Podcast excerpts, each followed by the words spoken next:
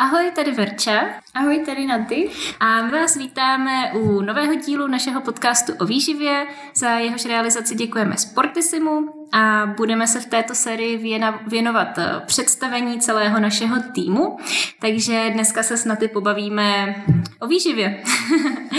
tak uh, Naty, ty u nás pracuješ teď nově v Pardubicích, uh, cože ses rozhodla pro Pardubice? Ty vlastně nepocházíš z Pardubic. Ne, já jsem ze Šumperka.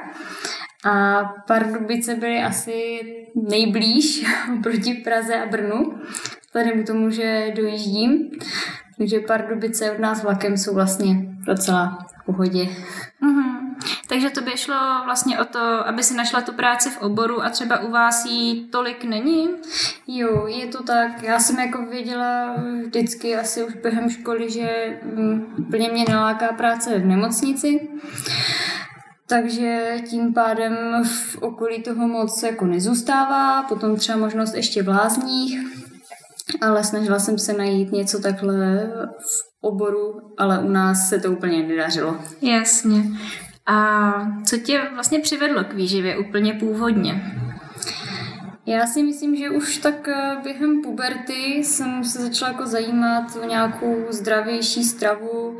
Přijde mi, že i doma jsme často měli nějaké jako nové potraviny, různé obiloviny a tak mamka domů nosila, tak to bylo fajn. Takže už v té době mě to začalo tak nějak víc jako zajímat.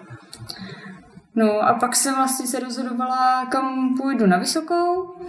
A jako na nutriční jsem se dívala už předtím, ale nakonec uh, jsem šla vyzkoušet uh, zubní lékařství a úplně to neklaplo, úplně to nebylo to ono, moc mě to nebavilo, nešlo mi to, takže nakonec eh, o rok později vlastně jsem dělala přijímačky na nutričního terapeuta a mm-hmm. pak jsem teda začala studovat. On ten zubař má takovou jako prestiž kolem sebe, že jo, ten obor, že jako dostat se tam, ty jsi říkala na průměr. Ano. Tak dostat se tam na průměr může fakt jako malý procento lidí, já třeba rozhodně ne. a no, co tě na tom vlastně co tě nebavilo na tom? No, jako celkově ta práce přece jenom je taková jako dost specifická a celkově asi mě to nikdy netáhlo úplně čistě k té medicíně a ono přece jenom po tomto studium bylo v tom prváku hlavně dost jakoby podobný, jak eh, klasický jakoby uh, všeobecný lékařství, tak. Mm-hmm. Takže celkově prostě jsem jako vnímala, že to není ono a měla jsem dost jako problém se nějak jako učit a nějak vůbec tou školu jako prolíst. Mm-hmm. Začat. To říká i spoustu lidí o nutriční terapii, že vlastně ten prvák je dost uh, takovej ty kmenový předměty, že jo? Anatomie, jo. genetika. No to já jsem pak měla docela jako štěstí v tom, že třeba první půl rok nebo první semestr té anatomie tím, že jsem byla předtím jakoby eh, na tom zubařovi, že to pro mě vlastně bylo, najednou mi to přišlo, že to je o dost jako osekanější, jednodušší, než přímo na, na tom zubařovi. Takže to mi vlastně docela pomohlo i potom zvládnout nějaký třeba předměty v tom prváku, který pro někoho na té nutriční třeba mohly být jako těžší, no. Mm-hmm. Jsem měla trošku náskok k tomu. Já jsem třeba vždycky měla pocit, že tu anatomii máme dost jako podobnou, jako medicínu. Mm-hmm. Myslíš, že byla hodně osekaná? Asi jak co, no, tak u nás zase potom tam bylo hodně se řešil jako ten trávící trakt, tam u zubařů se spíš řešila ta hlava, ale přišlo mi, že takový jako ty základy jsem tam prostě měla a spíš jsem si to tak jako opakovala, no. Potom ten druhý semestr už byl těžší, protože tam jsem předtím nedošla. Jasně. Takže vlastně si šla studovat výživu, protože tě prostě zajímala výživa. Mhm. Krásný tady.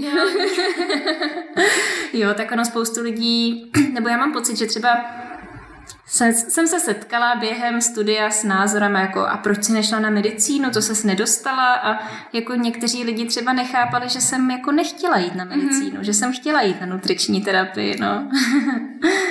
Super, takže ses ani nerozhodovala vlastně mezi jinýma oborama, věděla si, že tady to je to ono. Jo, já jsem jsem už tak nějak jako věděla potom, že tohle by mohlo být ono a taky jsem věděla po tom půl roce, že už bych chtěla jít jako do Prahy, že se mi tam líbí. Mm-hmm. Aspoň v té době, jako že studovat tam chci. Jasně. Že jsem se hlásila primárně do Prahy. Mm-hmm. A mm, jakou jsi měla třeba iluzi o té práci versus potom realita? Jako já jsem neměla velkou iluzi, protože od začátku nám říkali, že eh, jako ta práce v oboru, kromě nemocnice vlastně to není úplně, třeba, že těch míst není tolik, uh-huh. ale přijde mi, že v poslední době se to jako dost zlepšuje, víc se řeší i prevence, i takhle jako by nutričních poraden přibývá, takže mi přijde, že to jako má smysl a do budoucna to pro mě má ještě větší smysl. Uh-huh. Když vidím, co všechno jako se řeší. Jo, jo, jo. Zvlášť třeba nadváha, obezita. Takže když jsi nastupovala, tak si vlastně neměla představu, jako jak by potom vypadala tvoje ideální pozice nebo práce? No, to jsem asi úplně neměla. Vždycky jsem si to nějak představovala spíš v té ambulanci nebo poradně, ne vyloženě v té nemocnici, což nám v té škole hnedka řekli, že to prostě nikdy nepůjde.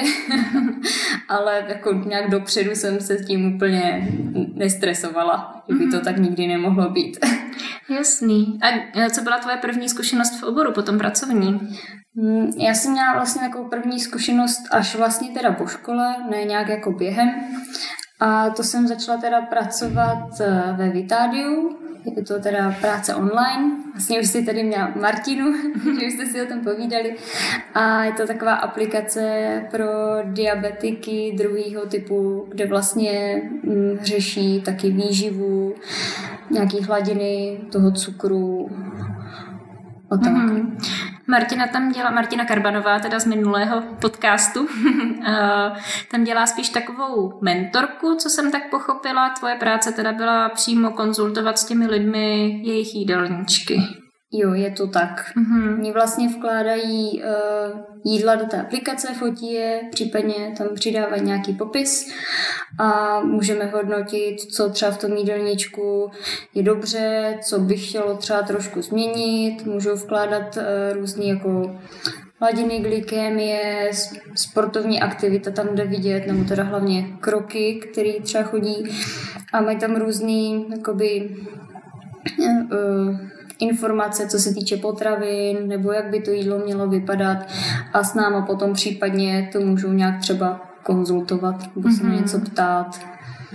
Bylo, přes zprávy. Bylo to těžký za začátku, jako pro mě docela jo, zvlášť eh, to, že vlastně, jak je to online a toho člověka vůbec nevidím, tak třeba kolikrát eh, tím, že to probíhá hlavně přes zprávy, tak jako vytušit eh, třeba, co ten člověk tím myslí nebo jak to cítí, jak to vnímá, tak to je jako přes ty zprávy pro mě daleko těžší než naživo. Jasně. Tam nejsou teda vůbec naživo konzultace nebo třeba nějaký uh, hovory? Jsou tam takový úvodní hovory, ale tam záleží, jestli ten člověk si je chce zarezervovat nebo ne. No, takže přišlo mi, že vždycky ten hovor tomu jako hodně pomohl, že jsme si toho i víc řekli, než třeba přes ty zprávy a člověk věděl, od čeho se případně může odpíchnout, na co se příště zeptat už přes tu mhm. zprávu. Mm-hmm. A jak vnímáš třeba svoji připravenost na výživu v diabetu po škole versus třeba po tom, co se naučila v té práci? Jako bylo toho hodně novýho? Jako No, těžko říct. Já, přijde mi, že v té škole všechno bylo takový jako hodně teoretický, ale do té praxe, aspoň já, co jsem se dostala jakoby v rámci školy, tak samozřejmě spoustu míst jsme si vybírali i sami. Tak to mi úplně třeba moc nedalo. A ještě tam byla trošku pauza uh, během jako covidu, kdy až jakoby další dobu po té škole jsem někam nastoupila vlastně. No a takže potom jako uh, ta práce mi spíš tam úplně nebylo asi tolik těch uh, vložně teoretických věcí nebo těch jako znalostních, ale spíš to byla hodně, nebo je hodně práce uh, s těma lidma, spíš taková jako fakt terapeutická. Takže na to si úplně myslím, že ta škola, jako nějaký předměty tam byly, ale že bych se cítila na tohle úplně připravená, tak uh, to úplně ne. Mm-hmm. A co je třeba nejčastější u těch diabetiků, jako za nějaký chybičky? Mm-hmm. Mně přijde, že dost často se stává, že spíš toho jídla mají málo. Někdy nevolí třeba vhodné potraviny, ale dost často řeším, že to jídle toho je prostě málo, že třeba hodně, jako s tím se setkávám fakt často, že ubírají vlastně na těch přílohách, na těch jako sacharidech. To je asi takový nejčastější. Přitom, když si člověk googlí, jako jak se stravovat v diabetu jakožto like, tak uh, často narazí právě na ty směry, kde uh, je doporučovaný ty přílohy ubrat. Tak uh, jak to třeba těm lidem vysvětluješ? No, vždycky se snažím nějak říct, že i ty sacharidy jsou důležitý z toho důvodu, aby měli dostatek energie, aby volili vhodný v různých kombinacích, aby právě ta hladina glykemie byla spíš vyrovnaná, než aby tam byly nějaký třeba velký propady. Ale je to dost individuální. Hmm. Jo, jo, jo. Takže oni mají často představu, že vlastně ne, nemůžou ty sacharidy jako takový, a tak jedí málo a třeba to dohání v tucích? Ono, eh, spousta z nich vlastně eh, třeba tu glykemii úplně tolik neřeší. Oni jako nemají většinou inzulín, jenom třeba léky, Někteří si měří jako glykemy, někteří ani ne, takže spíš jde dost často o jako redukci té hmotnosti a tam pak eh, dochází k tomu, že teda vynechávají uh, ty přílohy. Jo. Takže často vlastně ten jídelníček toho diabetika druhého typu je prostě redukční jídelníček a Přesně jim tak. ta redukce stejně vždycky pomůže ze všeho nejvíc, že jo? Jo, jo. To mi přijde hrozně důležitý, co jsem se naučila te- tenkrát na svých praxích ve Vídni právě na diabetologii, že jako nemá smysl řešit u toho člověka, jako jestli si dá 50 nebo 60 gramů, já nevím, těstovin, ale spíš prostě jestli hubne nebo nehubne, jestli sportuje, jestli třeba nějak řeší svůj stres a tak. Mm. A ono potom, když se člověk vystresuje tím jídlem, tak to taky nedělá dobrotu, že jo? Přesně tak. A mně se i líbí v té aplikaci, že to právě není nastavený na to, že bychom jim říkali nějaký hodnoty, eh, gramáže a podobně. Spíš jako na to, jak se stavit to vyvážené jídlo normálně v tom běžném životě, než aby jako něco strašně počítali. Mm-hmm. Ale lidi často chtějí ty gramáže. Chtějí hodně, občas, občas to je náročný jim se to snažit vysvětlit nějak jinak. Protože to je pak těžký, že když jako jim ty gramáže nedá ten nutriční terapeut, tak oni si je třeba někde seženou, že jo? Tak jak s tímhletím pracovat potom? To je taky náročný. No, to, takhle se mi to asi vyloženě nestalo, eh, jako v rámci té Aha. aplikace, ale uh, potom, potom je to složitější. A asi jako potom třeba se jako můžeme pohybovat v nějakým rozmezí, v nějakých hodnotách, ale úplně nevím, jestli jako Samozřejmě je to člověk od člověka, někomu prostě to počítání bude hodně vyhovovat, někomu zase ne, jenom prostě v rámci té aplikace no, to bylo nastavené tak, že tam úplně žádný hodnoty jako udávat nebudeme. Jasně, tak ono i tím, že toho člověka vlastně nevidíš a nemáš mm-hmm. třeba s každým tu konzultaci, tak je to potom taky jako co jim vlastně dát Přesně, za gramáž. No. je to tak. Jo. A mají třeba zájem, jako když s tebou mají konzultaci skrz Vitaldio, tak potom třeba vyhledat uh, i nějakou konzultaci mimo to, nebo spíš to berou tak, že když využívají to Vitaldio, tak vlastně využívají jenom, jenom ty služby tam. To se přiznám, že úplně nevím. Oni většinou, jako když eh, používají tu aplikaci, tak fakt eh, jako ji používají každý den, což mi přijde super. Potom mají jako kontroly u lékaře, takže to konzultuju ještě s ním, takže mi přijde, že jsou jako pod takovým jako daleko větším dohledem, než když by třeba jednou za tři měsíce dochází jako, ještě samozřejmě chodí jako na, právě na, eh, na diabetologii většina Aha. z nich, tak se o tom dost často i dozví. Jasně, super. No a tvoje druhá pracovní zkušenost je potom z lázní. My jsme se tady bavili předtím o tom, že vlastně probíhají redukční pobyty. Mm-hmm. A mě zaujalo, že trvají pět dní. Ono jich je víc, ono záleží, jak ten, jaký uh, pobyt si ten člověk zvolí. Myslím si, že nejkratší je možná ještě i míň, jak pět dní, nejsem si teď jistá ale je možný i třeba měsíční nebo dvouměsíční. Ono fakt záleží na tom, kolik ten člověk na to má prostoru a jakoby z finanční stránky to je pak třeba náročnější. A když takhle jede člověk na redukční pobyt, tak eh, s tebou jako s nutriční terapeutkou má třeba kolik prostoru, jako jak často se spolu vídáte?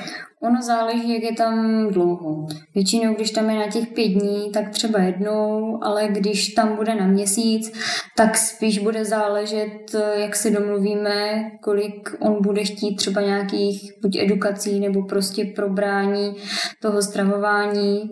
Zároveň tam má jakoby danou pohybovou aktivitu i jakoby daný jídlo, který by měl být takový nějak jako vyvážený, racionální takže spíš záleží potom na něm. Mm-hmm. A vnímáš to jako dobrou cestu, když se člověk rozhodne třeba uh, se svým životním stylem něco udělat za cílem zhubnout, tak uh, myslíš, že to může většině lidem jako pomoct to nějak nastartovat, a nebo je to třeba tolik nenaučí tím, že je o ně vlastně postaráno, oni mají ten vlastně režim úplně mimo svůj běžný režim, nechodí do práce, jsou jenom v těch lázních, teďka mají dané ty tréninky, které mají třeba z toho pokoje docela blízko, takže nemusí nikam do fitka dojet, někdo jim vaří. No, asi jak pro koho má to přesně tady tohle úskalí. Takže to může být jako dobrý start, ukázat jim, jak třeba se začít pohybovat, jakou, jaký sport um, třeba zvolit, jak to jídlo může vypadat. Takže to může být taková jako dobrá ukázka. Můžeme se spolu prostě pobavit o tom, jak se stravují doma. Ale samozřejmě není úplně dobrý asi očekávat nějaký velký změny a jakoby v, že by zhubli nějak hodně kilo, protože tam jsou fakt na krátkou dobu a my chceme, aby to hubnutí bylo udržitelný a jakoby zdravý a ne, aby prostě za tak krátkou dobu jako zhubli nějak moc kilo, protože to samozřejmě potom k ničemu moc nevede. Takže si myslím, že to může být takový dobrý start, ukázka toho, jak to může vypadat, ale prostě stejně záleží na tom, jak ten člověk bude pokračovat doma. Není to úplně jednorázová záležitost, že přijede zubné, odjede a tím vlastně všechno končí. Takže ty vlastně v rámci ty svojí konzultace se stejně snažíš ho nasměrovat, jak to potom dělat doma. Jo, to je spíš takový můj cíl, no, protože tím, že to jídlo tam má jakoby nějakým způsobem daný, e, nevaří se tam jako pro každýho zvlášť, jenom se určuje nějak velikost třeba porce a to jídlo už je nějak sestavený, aby jako bylo vyvážený, tak spíš je mým cílem nějak mu jako ukázat, e, jak potom to jídlo sestavit doma. Jasně. Takže to jsou vlastně další takový redukční klienti, řekněme, s kterými s kterýma máš zkušenost. Ještě nějaká oblast výživy, které, ke které si takhle se nějakým způsobem během téhle praxe uh, dostala? Tak v těch lázních ještě teďka mám jakoby edukace s dětma, kde si spíš jenom povídáme o tom, jak má vypadat nějaká vyvážená strava, co si můžou vzít na svačinu, jaký třeba vybrat jídlo a tak. Děti tam jsou taky na pobyty, ty jsou teda delší, ty jsou na měsíc. Mm-hmm. A co u těch dětí? Uh, má to smysl je takhle vlastně zavřít na měsíc do lázní a zhubněte je? No, to je otázka. Eh, tam hodně záleží na tom, jak to vnímají rodiče a jak se o to zajímají rodiče, protože uh, přesně děti tam jako většinou zhubnou, mají hodně pohybu, vidí, jak vypadá to jídlo, ale samozřejmě potom záleží, jak celá ta rodina funguje doma. Takže tam je to hodně o tom, jak se ty rodiče zajímají a třeba teď tam eh, byla maminka se dvěma dětma, byla tam s nima celou dobu pobytu, i jsme spolu mluvili a tam mi třeba přijde, že to jako určitě smysl má. Mm-hmm. Jasně, protože když jede dospělý na ten pobyt, tak to, co se tam naučí, může zavést u sebe doma. Ale jako Přesně dítě tak. těžko bude měnit to, jak to funguje u nich doma. Jedině by si vařilo potom samo, což asi má smysl u těch starších dětí, mm. třeba který už jako se o sebe víc starají sami, ale neumím si představit, že vlastně nějaký osmiletý dítě bude doma měnit, jako co se nakupuje. No, to ne. A ty rodiče teda málo kdy za tebou přijdou, jo? No, jako moc se mi to nestává, ale já zase musím říct, že já jsem teďka eh, ty děti, eh, s nimi mám ty edukace jenom jako krátce, takže asi spíš uvidím, jak to případně bude dál. Je to individuální nebo třeba nějaký hromadný jako přednášky formou hru, hry nebo? Jo, něco takového. Většinou jim vysvětluju nějaký základní živiny, zdravý talíř a potom si zkouší ten jídelníček vytvořit a společně ho nějak jako probíráme ve skupinách, mm-hmm. aby jako měli nějakou tu praktickou část. Jasný. No a je třeba něco, co tě v té výživě naopak buď jako tolik neláká se tomu věnovat, nebo třeba ti to přijde jako extrémně náročný, nebo takhle? No, asi tak, jak mě neláká úplně ta práce v nemocnici, tak asi tenhle typ té klinické výživy. I z toho důvodu, že už mi to přijde takový jako docela náročný a tam člověk fakt jako No mám z toho respekt, tak. Takže no to, zatím... Je to kolikrát taková detektivka, že jo? Jako když mm. má člověk jako pět onemocnění, který se navzájem vylučují ty mm. různé doporučení, tak potom zvolit, co je ta priorita. Přesně tak. Jo, jo, jo. Takže ta práce v poradně je vlastně něco, co jako tak řekněme, vyhledáváš. Jo, od jak živa. Super, no tak to seš na správném místě. no a vnímáš třeba u české populace, nebo takhle, co se měla zatím možnost všimnout, že je třeba nějaký jako výraznější problém, nebo na co bychom se jako Češi mohli zaměřit? Tak ono si obecně naše populace, ale to jako nejenom v České republice, jako prostě přibíráme, takže nadváha obezita je takový asi primární problém. I u těch dětí to vidím. A pak, co mi docela přijde, že jako fakt u nás je běžný, že se hodně pije alkohol. A vlastně uh, přijde mi, že když právě někdo moc nepije, tak eh, tou společností je dost často jako se na ně pohlíží, že to je vlastně jako špatně, že on je jako divný. Přitom jako na nějaké větší konzumaci nebo jakýkoliv konzumaci alkoholu vlastně není úplně něco jako zdravotně pozitivního. Takže to mi přijde takový jako problém. A je ten alkohol u nás hodně dostupný i jakoby u dětí, právě vnímám. Takže možná tohle. Máš tím třeba nějakou svoji zkušenost, že když jsi někdy rozhodla nepít, takže... Mm-hmm. Mám právě, eh, když jsem jednou eh, měla takový období, kdy jsem fakt jako alkohol nepila, kvůli jakoby, eh, protože jsem měla nějaký jako exém, tak fakt to bylo takový, že to okolí mě do toho nutilo a pohlíželo na mě docela tak jako, že jsem jako vlastně, že se neumím bavit a že to je nuda a proč si nedám. Takže tam jsem to jako vnímala dost, že tam je takový tlak a možná až jako zbytečný mi přišlo, ale možná už taky je to trošku lepší. já třeba uh, to mám tak, že já nepiju tvrdý, jako panáka, že bych si dala mm. to mhm. vůbec od určitého momentu. a uh, jako musím říct, že třeba když jsem dřív, když jsem ještě pila panáky, tak uh, jsem někam šla a řekla jsem, že si nedám, tak ty lidi to nerespektovali. Ale když opravdu jsem se rozhodla jako si už nikdy nedat panáka, tak to ty lidi respektují mnohem víc, mm-hmm. že jako se to o mě tak jako ví, jo. že si mm-hmm. toho panáka nedám a tak to ani neskoušej, protože prostě si ho nedám. Jo. Mm. To je pak taky dobrá cesta asi, že už to jako okolí to přijme. No, jako mě alkohol obecně nedělá moc dobře, já prostě jako, i když toho vypiju třeba málo, tak jako mi potom není úplně nejlíp. Takže občas to může působit, že přesně si nikdy nic nedám, ale jako samozřejmě to nejbližší okolí to respektuje. To zase hmm. musím říct, jo. jo, jo, jo.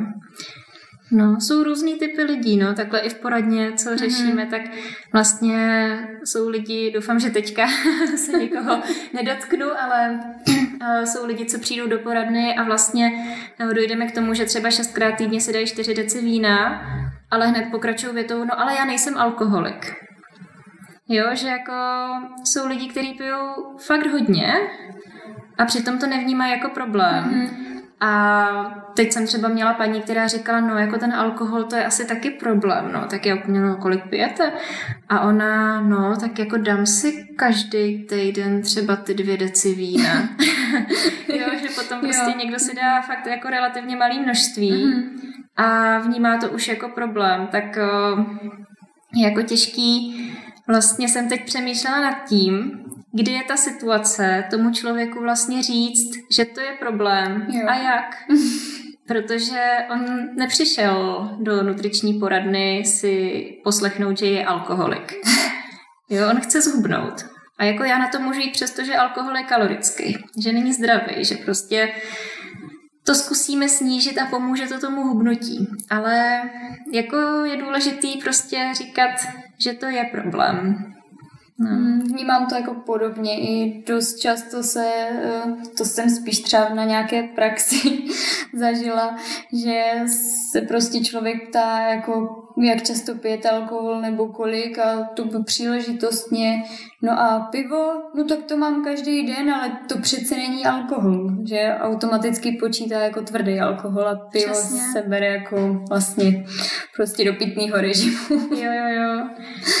Ale teda musím říct, že Birel už chutná docela dobře, si myslím, no. že oni nějak změnili recepturu a že já si to třeba dám ráda, jako když jdu někam na túru, tak co si lidi prostě dají to pivo pak u stánku, tak já si dám Birel a vůbec mi nevadí, že v tom není ten mhm. alkohol, mm. jakože mm, přijde mi to i lepší. Jo, já se přiznám, že mě pivo jako obecně nechutná, takže jo, jo, jo. to nealkoholický to jako úplně neposoudím. Jasně. No a co, co tvoje okolí? Ty jsi říkala, že jako v tomhle tom jako respektují třeba, že nepiješ, tak uh, řešíte spolu někdy výživu, jako s rodinou nebo s nejbližšíma přátele, pře, uh, nejbližšíma kamarádama, s přítelem? Jo, tak m, mm, přijde mi, že jako úplně často ne. S přítelem tam jako si myslím, že jsme s jídlem nikdy problém neměli, že jo. Obecně tak jako vyhledáváme spíš takový jako vyváženější jídla, máme rádi prostě zeleninu, luštěniny, jo, že to nebylo tak, že bych ho musela, doufám, nutit někdy na nějaké jako něčeho jako vhodnějšího. No a okolí jako moc mi přijde, že ty jsi říkala, že vlastně mamka už uh, kupovala mm-hmm. biopotraviny a takhle, když si dospívala, že jo? Tak... Jo, jo, vždycky domů přinesla něco takového jako novýho, nebo nějaký různý nový ořechy a tak, tak to mi přijde, že tam jako problém úplně nikdy jako nebyl. Hmm, super, protože zase spoustu lidí říká takhle, nebo spoustu nutričních terapeutů mají vlastně třeba tu zkušenost, že jejich rodina úplně je nerespektuje jako odborníky, nebo že třeba ten obor neberou úplně vážně vážně a takhle, takže s tím si se nesetkala. Ne, to asi úplně ne. Zároveň já mám třeba taky občas výhrady, ale zase prostě když vnímám, že to není úplně zásadní a ten člověk jako z mého okolí to třeba zatím měnit nechce, tak eh, je do ničeho nenutím. To je hrozně důležitý, no. Mě právě napadlo teďka, že možná, uh, možná se k tomu staví takhle zády často, protože třeba se bojí, aby náhodou ty si nějak nesoudila na základě toho, co jedí, nebo jsi to nějak nezačala hodnotit. A to se mi stává jako když se seznámím jako s novým člověkem a řeknu, čemu se věnuju, mm-hmm. tak často, ježiš, no tak to bys nechtěla vidět můj jídelníček, no tak to nevím, co bys řekla, no ježiš, tak to já jim hrozně. A že vlastně lidi mají tu reakci mm-hmm. často, že se začnou stydět nebo nějak sami jako se příliš soudí, aniž mhm. bych to třeba já dělala, jo, jako mě jedno, jo, co jo, jo. Tak to se občas jako stává, no. Ale já si myslím, že jako sporadny jsme celkem zvyklí na všechno, jo, mm-hmm. jako lidi jsou schopní jíst neuvěřitelný kombinace jídel, které by mě v životě nenapadly. Posledně tam měli, no ne, jako já tady asi, asi nebudu jmenovat, protože jako já to nějak nesoudím, ale Prostě často mě to překvapí, mm-hmm. jako že si člověk třeba dá, já nevím, tatarku k nějakému sladkému jídlu, jo. nebo prostě fakt kombinace, které by mě vůbec mm-hmm. nenapadly a v tom jídelníčku je opravdu všechno.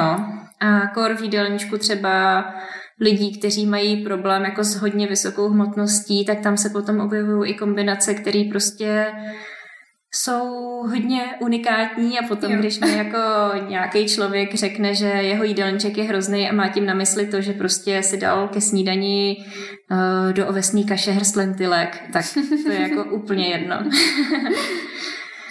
no, a ty pracuješ ještě v kavárně. Ano. Kdy vzniknul, nebo kdy se začal vyvíjet nějaký tvůj vztah ke kávě, protože já, co jsem slyšela, tak ta kavárna, kde pracuješ, je docela vyhlášená. jo, myslím si, že jo. Pracuji v Pikole, v Šumperku.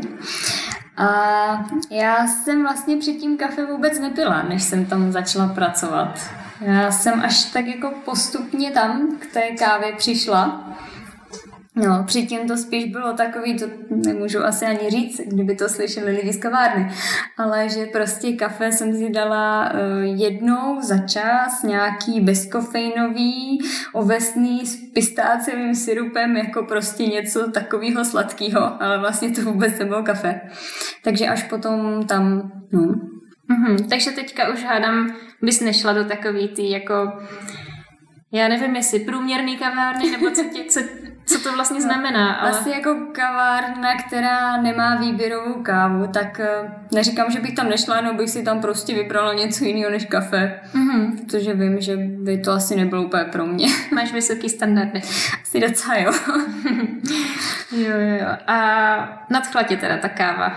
Jo, jako hodně se mi to líbilo, nebo celkově. Mě spíš ani ne, když jsem tam nastupovala, že jako jenom ta káva, ale celkově mě to tak nějak jako táhlo tady do tohohle, jako do těch míst, jako do nějakého toho gastra. Já jsem v tom jako víceméně vyrůstala, protože rodiče jako vždycky provozovali nebo vlastnili nebo tak nějaké jako restaurace a tak, takže jsem, jsem taky trošku jako hospodský dítě, ale táhlo mě to právě tady do, jako do těch kaváren a tím jsem se dostala i víc k té kávě a bylo takový hezký, že v té době se to teprve celý jako rozjíždělo, těch kaváren nebylo moc a ta výběrovka, ta výběrová káva se třeba ještě tolik neřešila, nebyla na tolika místech, teď už je to takový jako běžnější, což je zase jako fajn. Co máš ráda za kafe? Já mám nejradši asi jakoby filtrovanou kávu. A jaký filtr? No. Uh, jako já se spokojím klidně s brew, jako co mají hotový už, uh, ale asi nějaký jako ovocnější, něco jako lehčího, ne úplně um, jako do čokolády. Asi taky záleží na ročním období. V zimě mi to tolik nevadí, jak třeba v létě. A jaký je třeba rozdíl mezi těma různýma filtrama? Že třeba, jako já vnímám, že French press mi chutná jinak než mm-hmm. moka. Ale obojí je filtr, mm-hmm. tak? Jo, vlastně jako jo, i když ta moka už je taková víc jako trošku do espressa, ale tak jako vždycky záleží na, na té přípravě, jako jsou různý, potom samozřejmě na tom, jak se to namele, to kafe a tak, takže jako úplně zase takový specialista třeba na ty filtry úplně nejsem. jo, protože máme tam zase jako i třeba eh, kolegyni, co dělá školení na filtrovaný kafe a tak, takže to by asi o tom věděla víc. a zajímáš se třeba i o pražení té kávy, přípravu takhle jako té samotné suroviny? Mm, jako mm, my tam vlastně kafe i pražíme, ale to jde jako docela teda mimo mě, no. Jasně. Jako úplně tomu třeba vůbec nerozumím. Já jsem jednou se náhodně ocitla na workshopu pražené, pražení Aha. kávy a co jsem si z toho odnesla za takový jako poznatek bylo, že Starbucks tu kávu praží jako víc než asi kavárny s výběrovou kávou, mm-hmm. aby ta káva měla tu unifikovanou chuť, aby prostě po každý chutnala stejně. Zatímco když se pracuje vyloženě s tou každou odrůdou, tak se praží trošku míň, aby vynikla ta chuť a ta charakteristika, protože to je jak víno, že se to liší třeba na ročníku, mm. jo, jo. jak moc pršelo a tak, tak to mi přišlo jako zajímavý, že vlastně mm aby se zajistila standardní chuť, tak se ta káva trošku jako degraduje, nebo... Jo, vlastně ono to tak je u všech těch jako káv, který se, většinou těch nevýběrových, který se jako uh, nějak ve větším množství prodávají. No, my to máme fakt tak, že pro každou tu kávu, která přijde v tom zeleném pytli, se prostě hledá jako pražící profil, který tomu bude nejvíc sedět, aby to bylo nějak podle představ toho, jak nám to jako chutná, nechutná, tak no. A vlastně, i když to třeba máme vždycky prostě po roce zase stejnou tu kávu, může to být stejná odrůda, tak třeba jako může chutnat zase jinak než ten rok předtím. Jasný, no to je zajímavý.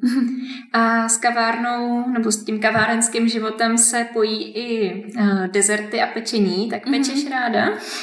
Jako peču ráda, ale přiznám si, že v poslední době asi na to nemám tolik času, kolik bych třeba chtěla.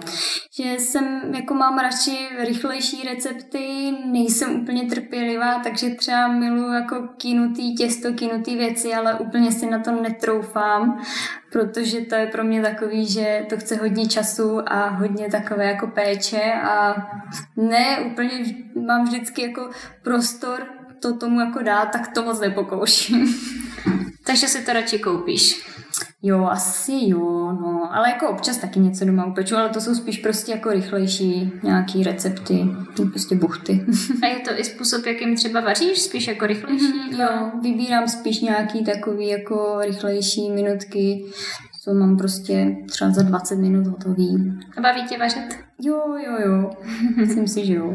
jo, tak ono se to tak pojí i s tím oborem, mm-hmm. že, jo? Mhm. že asi člověk, který nesnáší vaření, nevím, jestli by šel studovat výživu.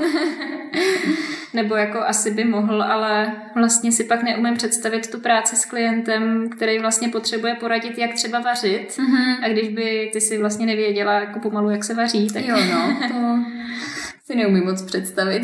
Jo, jo, jo. Takže je to jako koníček, ale není na něj třeba tolik času. Mm-hmm. Jo.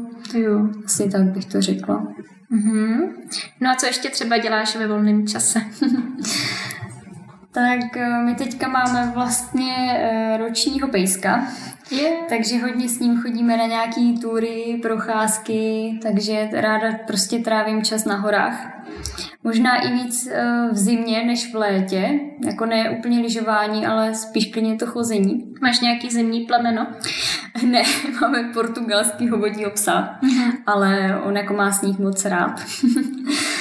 no, takže takhle pak eh, ráda plavu, už vlastně od základky. A snažím se tak nějak i cvičit jogu, to mi přijde, že je fajn na protažení, jenom jsem ještě u nás ve městě nenašla úplně nějaký místo, kam bych mohla chodit pravidelně. Vždycky uh, to nestihnu se přihlásit, když se to vypisuje.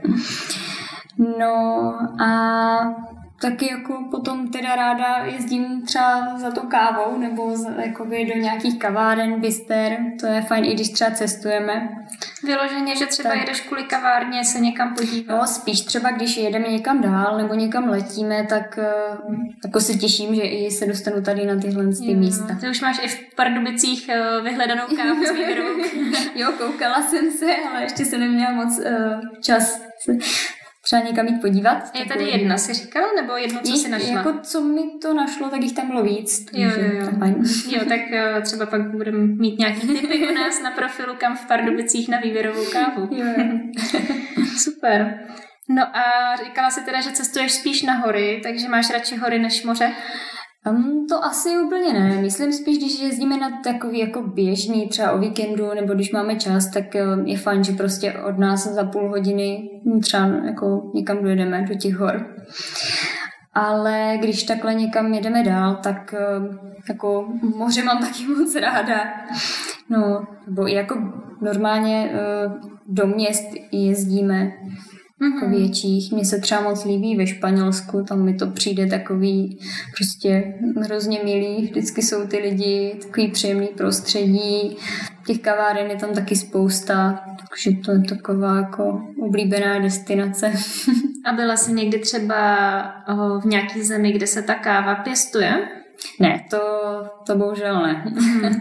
Protože mě třeba překvapilo na Jižní Americe, když jsme byli mm-hmm. jako Chile, Bolívie, Peru, tak Možná to Peru je takový jako na tu kávu. Mm, jo, jo, jo. No a tam prostě nebylo možné najít kavárnu. Jako, Aha. Tam my jsme pak našli jenom Starbucks mm-hmm. a nic jiného.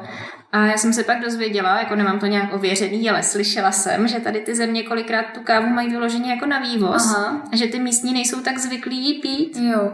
Mhm, tak Což mě překvapilo. To úplně nevím, ale pokud jsem to pochopila správně, tak od nás právě lidi z kavárny byli v Kolumbii Eh, myslím na podzim nebo nějak před Vánocema. A tam mi přišlo, co jsem tak jako viděla, že už těch kaváren tam bylo víc, že tam to asi jako už berou taky. Je fakt, že já jsem nebyla v hlavním městě. Aha, jsem, jo. Jako, byla jsem v některých těch větších, ale spíš těch, um, jako kam se jezdí, prostě kolem Machu Picchu a takovýhle, mm-hmm. tak je možný, že tam je to víc ještě takový tradiční a že jo. možná se to taky mění hodně, možná mm-hmm. i mhm. tím, jak tam přichází třeba ty jako konzumenti té kávy z jiných zemí, mm-hmm. tak tam pak zakládají ty místa třeba, kde se ta káva praží, ale to mi přišlo jako zajímavý, no. Ale tak Evropa, tak tam je těch kaváren všude asi spoustu, že jo. Mm-hmm. Jo, jo, jo. No a kde, kde třeba uh, ti chutnalo nejvíc kafe? To asi takhle úplně říct nemůžu. Dost mě to překvapilo už teda pár let zpátky, když právě ještě těch kaváren nebylo tolik, eh, třeba v Polsku. Mm-hmm. Jsme tenkrát jeli do Krakova a tam jako to bylo fakt super. Tam mám taky vzpomínky na dobrý kavárny, no, to je pravda. Tam to bylo moc hezký, takže asi tak. Pak jako v tom Španělsku jsme taky neměli problém. Horší je to třeba v Itálii, no. To jsem chtěla říct, jako i v tom Římě si pamatuju, mm-hmm. že mhm. Jako ta italská káva prostě není tak dobrá. No, oni to mají prostě rádi jako jo, takový tmavý, jo. No, tak já, já, právě u toho jsem taková, jako jestli to můžu říct, jo. že jako není dobrá, protože jako každý ať si pije, co chce, že jo, když mu to chutná, ale hmm. mě teda moc italská káva taky no. nechutná. No, dobrá. Je něco třeba, co bys tak uh, chtěla ještě uh, vzkázat, nebo třeba co tě tak napadá ještě k té, k té výživě nebo k tvému pohledu na výživu, takhle jako na závěr, abychom to zakončili nějak? tak já to obecně asi vnímám, uh, jak tady v poradně, tak v těch lázních, tak i v tom Vitádiu, že je vždycky jako dobrý ty kroky dělat postupně, úplně něco nezakazovat, nějaký potraviny, vždycky se snažit nějak, najít nějaký kompromis v tom jídelníčku, aby ty změny prostě byly udržitelné a šlo to nějak hezky postupně a nebylo to pro toho člověka nějaký velký stres a spousta zákazů. To já nemůžu než souhlasit. tak jo, tak já ti děkuji za dnešní povídání. A Taky děkuji. Uvidíme se, nebo můžete se snad vidět v Pardubické poradně.